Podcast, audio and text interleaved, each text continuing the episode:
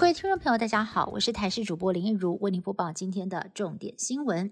美式卖场好事多有商品验到 A 肝病毒，即智利进口的冷冻三种综合酶被验出了 A 肝病毒阳性。食药署在今天证实，从美国进口的冷冻蓝莓也验到了 A 肝病毒，所幸是在边境拦截，没有流入市面。但是依据食安法等查验办法规定，业者有十五天复验的行政救济期限。等到行政作业程序完成，五月二十三号才会将不合格的资讯公布在官网上。另外，食药署在多批从日本进口的草莓当中，也验出了禁止使用的农药，包括了好事多、伟丰超市、唐吉诃德超市都有违规商品，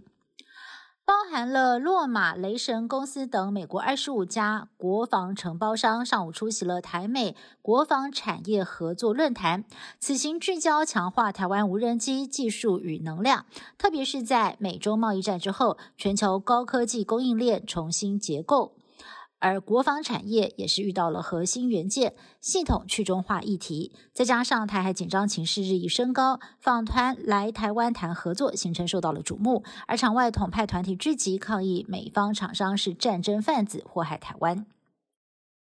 鸿海集团创办人郭台铭最近针对能源政策提出了安全核能的解决方式。未来在安全环保前提之下，每个县市都可以设一个小型核能发电厂，引来了民进党炮轰他不懂能源政策。今天下午，郭台铭在台北。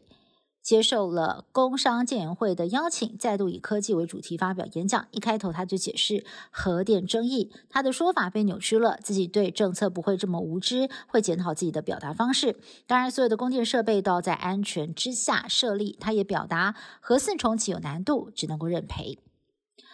科技厂管理员工的方式这样适当吗？有网友爆料，某间科技大厂要求承揽商，如果有缺失的话，就要罚写稽核条例五十次，并且扫描上传。贴文曝光之后，更有网友晒出了罚写内容，引发热议。其他网友也分享了自己在科技业的规定，包含了走路滑手机会被拍照贴在电梯，还有人被罚写五百遍，主管被罚写一千遍等等。其他网友看了直呼，这根本就是把员工当成了小学生。有名网友到台中沙鹿一间海鲜餐厅用餐，结账的时候发现一桌十三个大人，总价要四万一千多元，光是服务费就要三千多。但是他觉得根本就没有被服务到。Po 文问网友：现在的物价真的是涨得这么夸张吗？而其他的海鲜餐厅业者就说了，他们点的石雕还有龙虾、沙公、沙母都是高单价食材，一般他们也都会先跟客人讲好价钱再料理，避免发生争议。台湾的气候最近不稳定，春雨不下，不易农作物生长。嘉义县阿里山高山特产较高笋深受其害，今年一天仅采收一千公斤，再加上猕猴抢食，预估减产八成左右，已经达到救助标准。希望县政府能够帮帮忙，渡过难关。美国长久以来一直面临大量非法移民偷渡入境的难题，最近状况日益严重，而边界的警方也是难以应付。再加上美国跟墨西哥边境管制十一号起即将松绑，美国总统拜登日前已经指示国防部要加派一千五百名的兵力前往美墨边境，要全力的防堵人口走私偷渡得逞。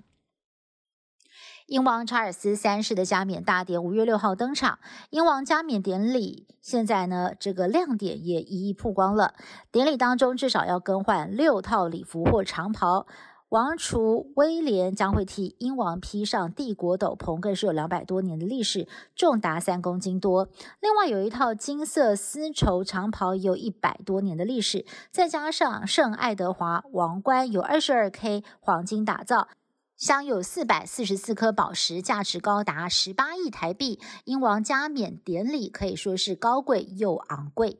以上新闻是台新闻部制作，感谢您的收听。更多新闻内容，请您持续锁定台视各界新闻以及台视新闻 YouTube 频道。